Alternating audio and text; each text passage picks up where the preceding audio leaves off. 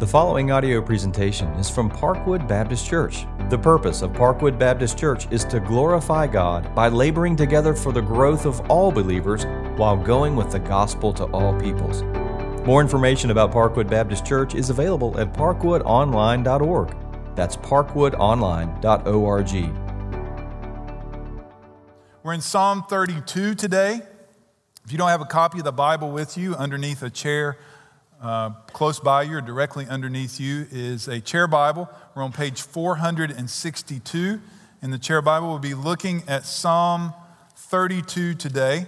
I'm going to invite you, if you would, to pray with me uh, as we prepare for the preaching of the word. Let's pray. Heavenly Father, we acknowledge that what we are now going to take up is your holy, eternal word that you have spoken clearly to us, and you have spoken clearly to us in Psalm 32. So I pray that we would rightly divide the word today and that we would rightly apply the word to our hearts and lives. Speak to those who have gathered, regardless of who they are or where they came from or how they showed up here today or how they come to log on and to be a part of this through the internet. Lord, lead now and speak, we pray in Christ's name. Amen. We are in the Christmas season. And it may be bothering you that in the last 10 years, maybe 15 years, we are now um, celebrating the holidays. Maybe that bugs you to the point. It used to bug me, used to drive me nuts, and I'd correct people in the stores. And here's what I came to realize. Here's what I came to realize. This doesn't mean I'm giving in, I'm compromising. Here's what I came to realize Christmas is really not on people's minds not. We've now moved into a post Christian culture. People really are just thinking about the holidays. They're thinking about getting together with their family, they're thinking about giving gifts, having meals. They're not thinking about Christmas. So we're just going along like everything is okay. So I've been asking myself the question how did we get there? Track with me here. We're part of the blame. Here's why.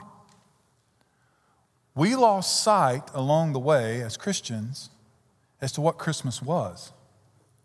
Maybe you've totally lost it. You say, What are you getting at? Or you may be asking this question You're starting into a Christmas introduction to this sermon, and you're about to preach on Psalm 32. What does Psalm 32 have to do with Christmas? Glad you asked. To grasp the joy of Christmas, and Psalm 32 is about joy.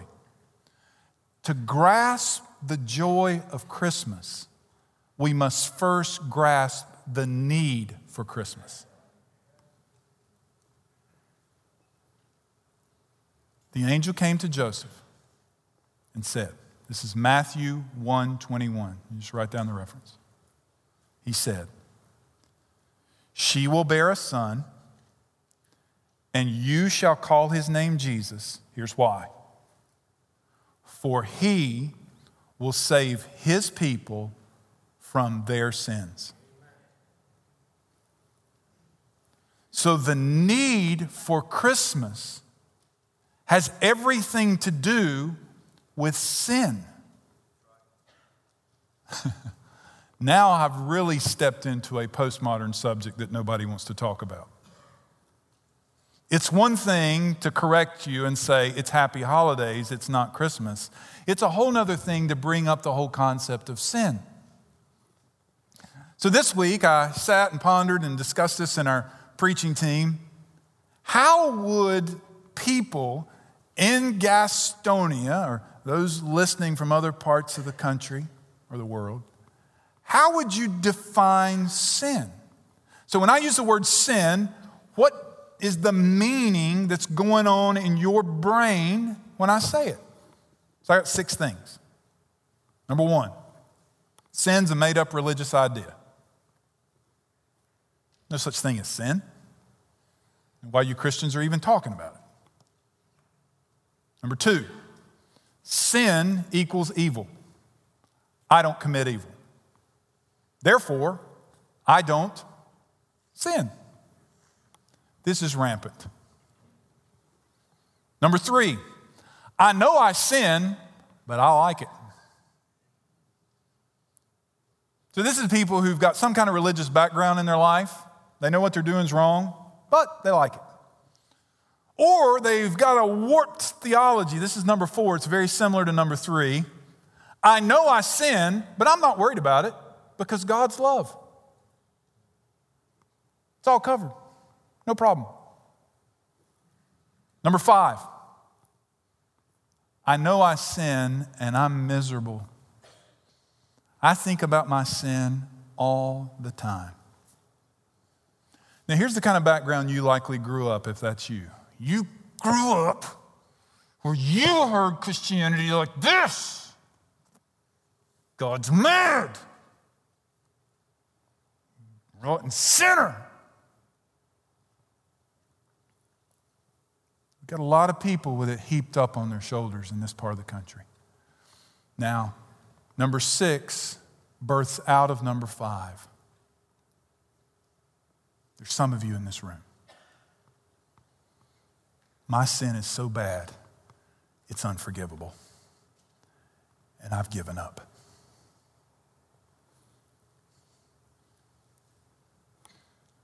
I'm just doomed. She will bear a son and you shall call his name Jesus, for he will save his people from their sin.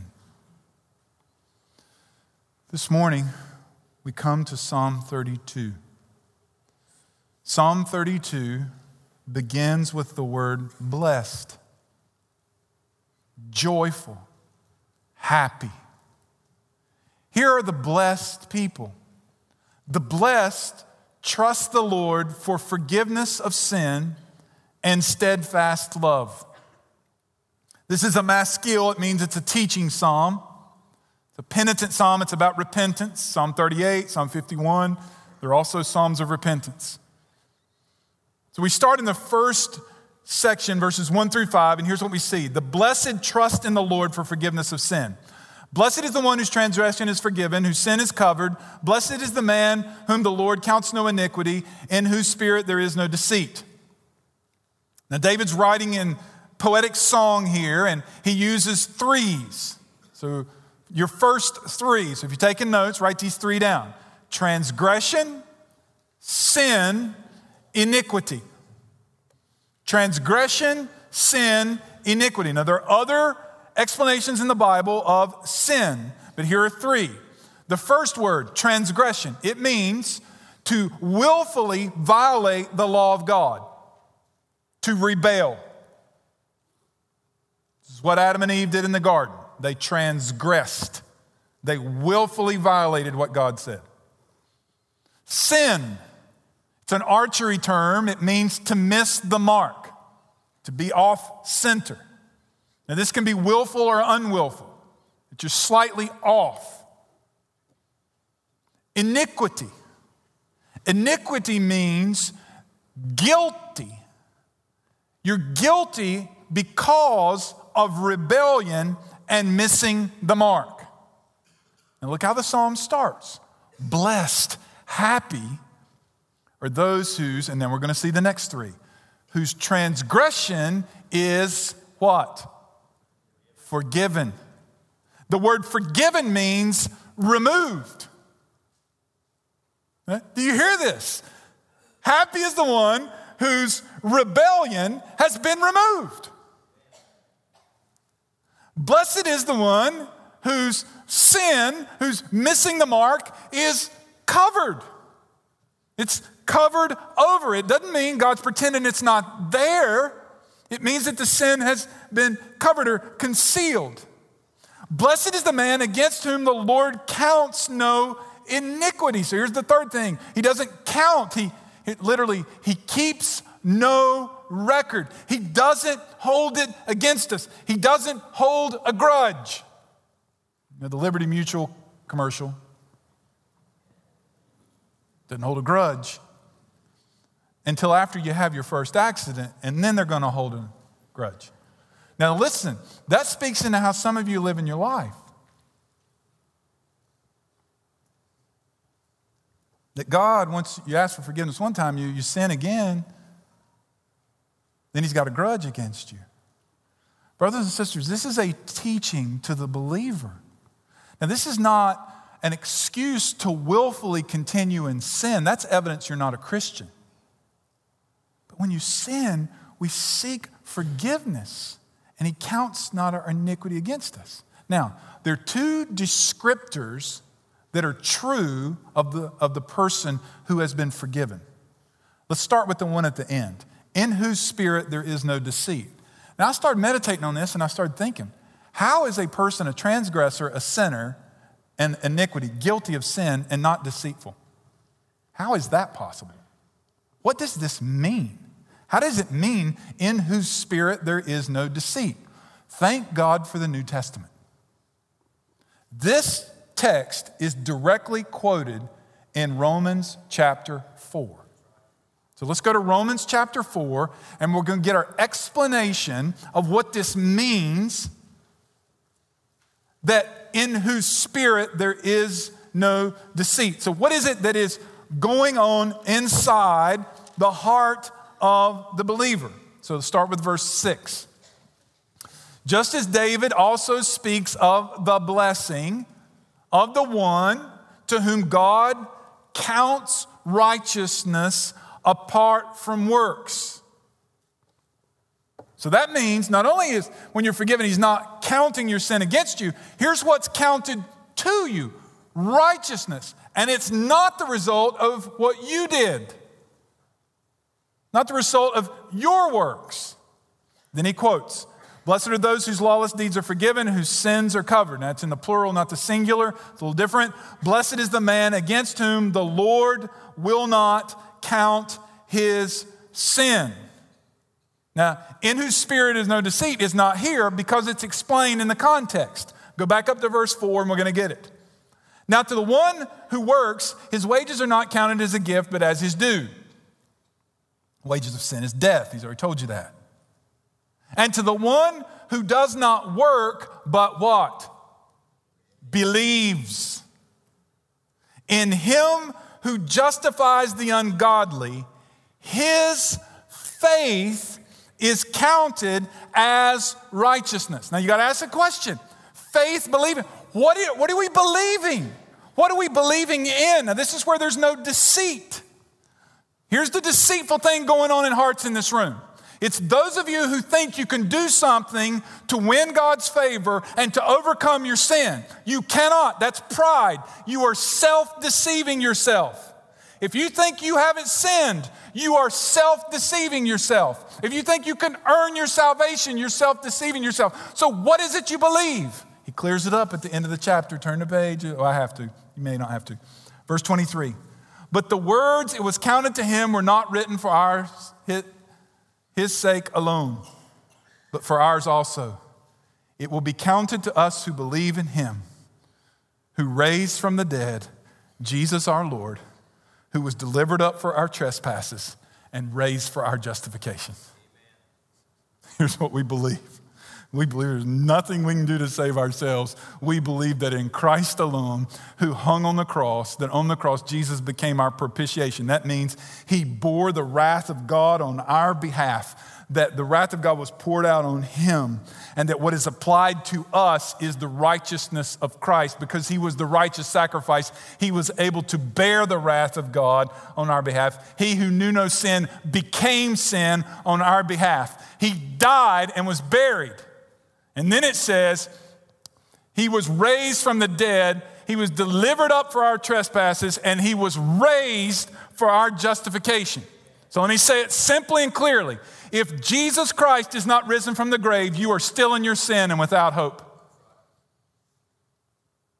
The hope that we have is in the cross and in the resurrection. And by faith, we trust in Christ. And to those who trust, what is true of you. It's repeated twice. Blessed are you. Happy, joyful. Those who've been forgiven by Christ have stepped into the light. We are now joyful people. And this next stanza reveals, beginning in verse 3, the consequences of holding on to sin and refusing to confess our sin and refusing to look to Christ. For when I kept silent, my bones wasted away through my groaning all day long.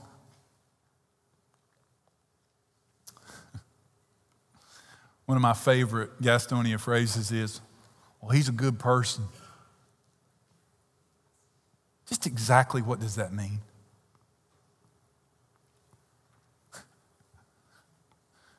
Every time somebody does something, they're arrested and they put their grandma on television.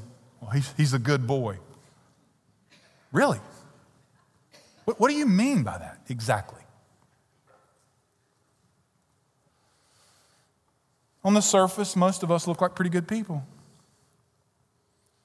But here's what's true when you hide your sin it has a devastating effect on your life personally.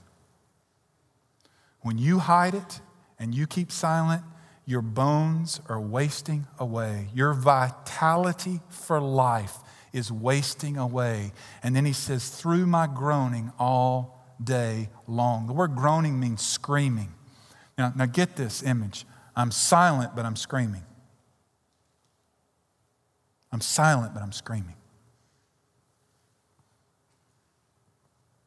And what do we do what do we do with people in our society now who, who, who are trapped in some form of difficulty, who, who have turned inward and are screaming inward? Here's what we do we send them to therapy.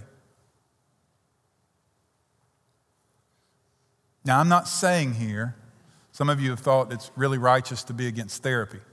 That's not true if, if therapy is handled according to the Word of God if, if it is used to help you understand who you are. And that who you are at the core of who you are apart from Christ is you are a self deceived sinner. And that what you need to come to terms with is what is going on in your life. And as long as you keep hiding that, it's counterproductive. You're working against yourself. You're sinking deeper and deeper. Now, Verse 4 For day and night your hand was heavy upon me, my strength was dried up as by the heat of summer. Selah. You pause right here and think. There are some professing believers in this room right now who are living in sin, and God's hand is crushing you, and you know it. It's heavy. He is sovereign God, He will not relent. It's not because he's vindictive and mean and angry. He's a good father. He will not allow his children to continue in rebellion against him. He presses in. He allows the consequences, even brings the consequences to where your strength is dried up even by the heat of summer. And for you to continue to deny your sinfulness is to deny your need for forgiveness. Verse 5. Oh, it breaks through here. I acknowledged my sin to you. I did not cover my iniquity. I said, I will confess my transgressions to the Lord, and you forgave the iniquity of my sin. Did you notice he uses the three words again sin, transgression, iniquity? He's missed the mark. He's guilty of directly disobeying God, and the Lord has forgiven the guilt of his sin. He acknowledged it. He confessed it. He didn't hide it. Now turn with me to 1 John chapter 1. 1 John chapter 1, verse 8.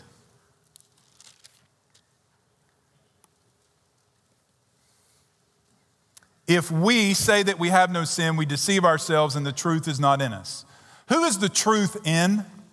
It's in believers. So if you say, as a Christian, that you don't sin, you're lying. Who are you lying to? Yourself.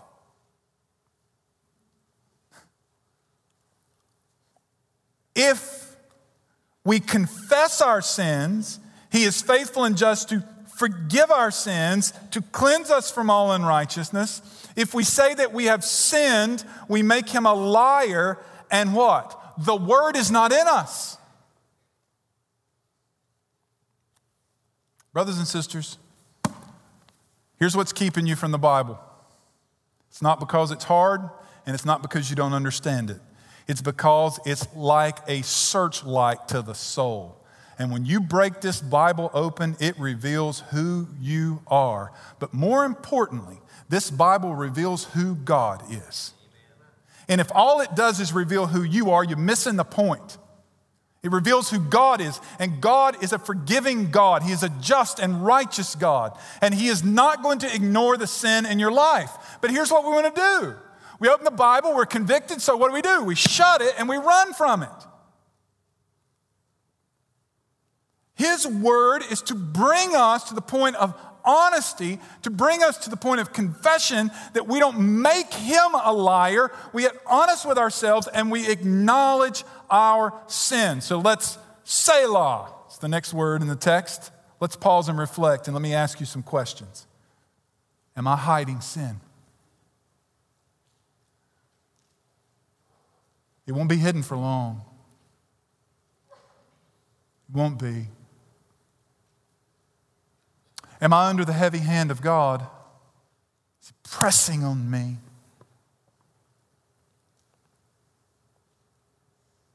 Here's the simple question Will you confess your sin?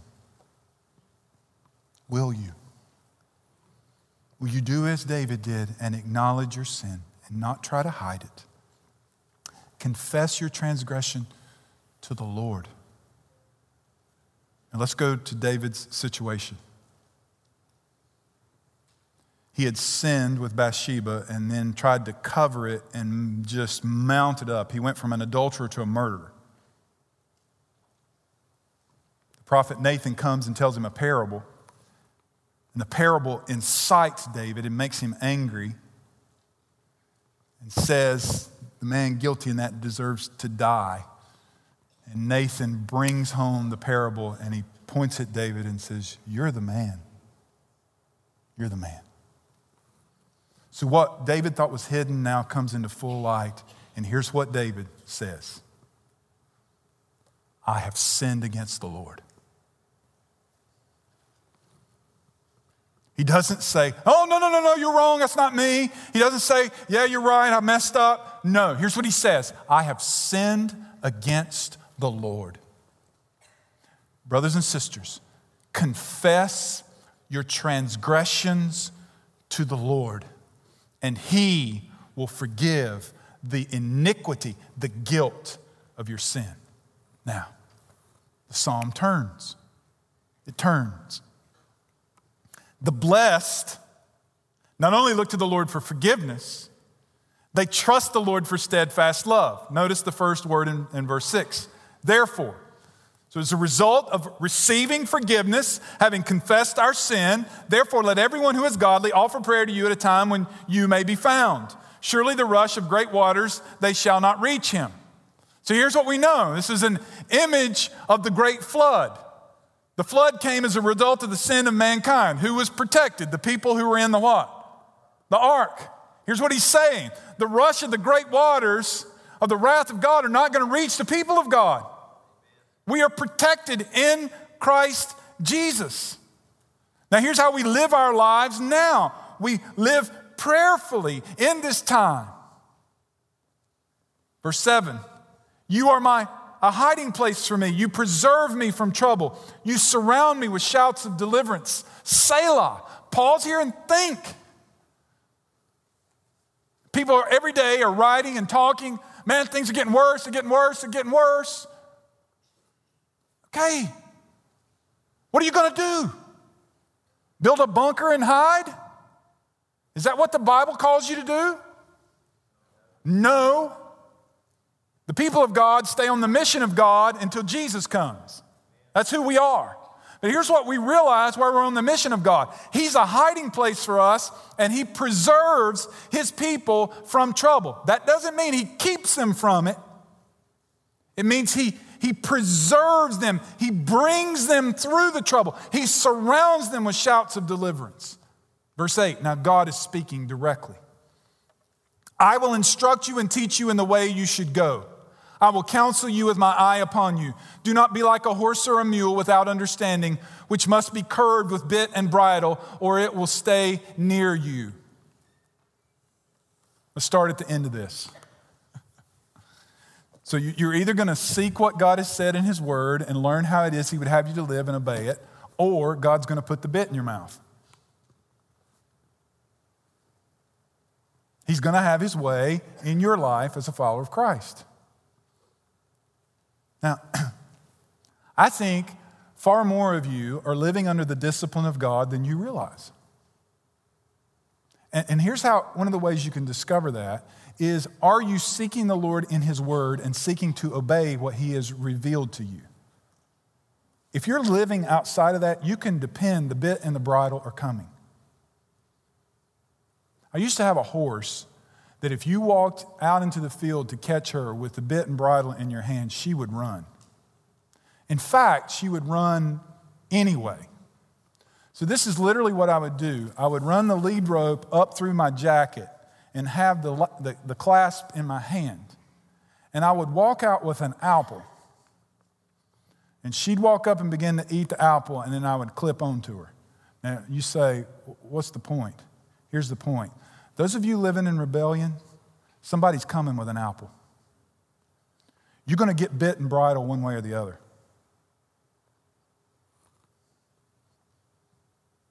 Some of you have become like Adam and Eve all over again where you've been deceived into something and you don't realize you're trapped again. Let's go back to the beginning. Seek the forgiveness of God. Acknowledge your sin. Confess it. Be set free. Then live as God's people. Look in John 15. I love what Jesus says here. John chapter 15. Greater love has this than no no one than this, that someone lay down his life for his friends. You are my friends if you do what I command you. No longer do I call you servants, for the servant does not know what the master is doing, but I have called you friends. For all that I have heard from my Father, I have made known to you. Jesus said repeatedly, Come and what? Follow me. This is God's design for the Christian. He calls us friends. And here's what he has disclosed to his friends what the Father has revealed. I mean, Christians say to me, I really want to know God's will for my life. No, no, no, preacher, you don't get it. I, I want to know God's will for my life. Some of you are walking around here like, like God's given dreams and visions in this cloud, and man, is this rampant in this part of the country. Jesus told me, just be careful when you talk to me like that. That doesn't, that doesn't win me. Unless you're quoting scripture to me, it doesn't win me over. The word is where Jesus has spoken. I don't need some extra word. this is enough to keep me for the rest of my life. I am a friend of Jesus, and he has revealed to me how I am to follow him. So here it is I either follow him or get the bit. That's what he's saying. Verse 10. Many are the sorrows of the wicked, but steadfast love surrounds the one who trusts in the Lord. in your margin, write Psalm 1. The conclusion of Psalm 1 is there are two ways there's the way of the wicked and the way of the righteous. They're one way or the other. Thank you. He brought me some water. Oops. There's the way of the wicked and the way of the righteous. Here's what the way of the wicked can expect sorrow. There's so much sorrow in Gastonia. There's 600 churches on every corner. So much sorrow. There's an acute awareness of the things of God in this community still. But there's so much rebellion. There's so much transgression. And we wonder why there's so much sorrow. God said there would be. But the steadfast love of the Lord surrounds the one who trusts him. Charles Haddon Spurgeon used this word picture. The wicked have a hive of wasps around them, but a swarm of bees is storing honey for the righteous. Which way you live in your life? One has an outcome of sorrow, one has an outcome of steadfast love. When you understand and trust the Lord for his forgiveness through Christ, and you trust that he has called you friend and that he has revealed to you his plan, his word for you, and that you rest in his steadfast love and you trust and follow him, then here's what's going to happen you're going to be glad in the Lord and rejoice, O righteous. You're going to shout for joy, all you upright in heart. So here's my question to you Am I expressing joy from my heart because of the Lord's gracious forgiveness and steadfast love? That because of the forgiveness given to me through Christ, and because his steadfast love is surrounding and he is teaching and leading me in the way that I should go, is that resulting in joy? I think some of you are functioning in your life as if you've been pardoned for a crime and you've come back into the world and your name is going to be tainted and your character ruined for the rest of your life. Here's what Christ has done He has forgiven you, He has set you free. He has given you a new family. And listen to me, brothers and sisters, we treat all who have come into this family like they're family. This is one of the problems with Christianity in the, in the United States. We expect people overnight to start acting like something that they were not two or three days ago or two or three years ago. We are becoming like Him. We are following him, and we got to receive people into the family of God because we all share eternity in Christ. And his amazing grace will bring us together, joyfully rejoicing in him for all of time. Now, the Bible descri- describes this great feast, the marriage the, of the Lamb, the wedding feast that's going to come. Now, until we celebrate that wedding feast with you just can't imagine the joy of that party. Until we come to that, we celebrate a simple feast. It's very simple. And this feast reminds us of two things Jesus Christ, the Son of God, became flesh and dwelt among us. that he lived a sinless life among us and that he suffered and was broken on our behalf. So we're going to come in a moment and we're going to take bread and we're going to do what Jesus said as often as you receive this bread, you do it in remembrance of me. Then we're going to take up the cup the cup, Jesus said, is the new covenant in my blood. What does the cup remind us of? That the blood of Christ has covered our sin. It's no longer counted against us. John's gospel does not begin with a birth narrative. John's gospel begins this way John the Baptist sees Jesus coming adult Jesus. And here's what he says to the crowd Behold the Lamb of God who takes away the sins of the world. So, brothers and sisters, this is what I've sought to do today. Behold the Lamb of God who takes away the sins of the world. That necessitates that you admit and confess your sin and that Christ alone has paid the penalty for your sin.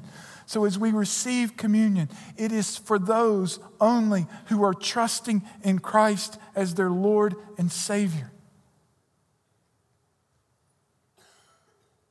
All of us as Christ followers should pause before we receive today and search our hearts and confess our sin and receive from the table.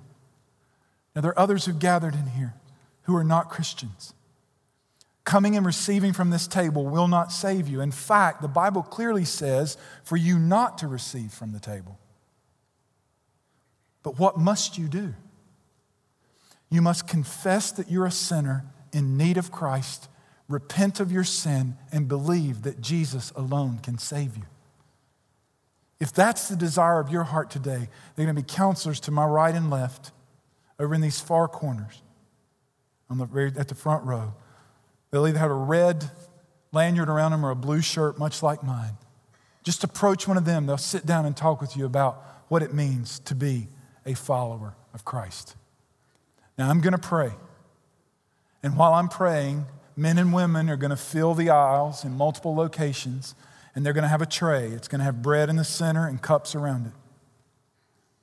After I say amen, you'll rise to your feet, and those who are trusting in Christ are welcome to come and to take the bread and the cup and return to your seat and be seated, seek the Lord, and when you're prepared, you take from the table. Maybe you want to come here and kneel at the front. That's up to you. There'll be people close by you. If it gets really crowded in one section up in the balcony, look around. There are multiple people who'll be in that, that aisle in the center among you. Here's my prayer for you come to this table with joy. You are the people of God who have been forgiven. Rejoice, O righteous. Shout for joy, you upright of heart. And once we have received, let us join together to sing to the Lord. Let's pray. Father, we come now before you and we give you thanks for your holy word, for speaking to us through your word. Now, Lord, I pray for the one who is weighted down by their sin. May they see that the only freedom, the only release is to lay that sin before the one who has taken it already, Christ the Lord. May they confess it and receive forgiveness. May they confess their need of you and receive forgiveness. And I pray now that a joyful people will come to the table, trusting and receiving what Christ has done and celebrating the joy of our salvation. Lead us now. May this bless you as you bless us. In Christ's name we pray. Amen. Thanks for listening to this audio presentation from Parkwood Baptist Church, located in Gastonia, North Carolina. Please feel free to share this message with others. For more information about Parkwood Baptist Church, visit parkwoodonline.org. That's parkwoodonline.org.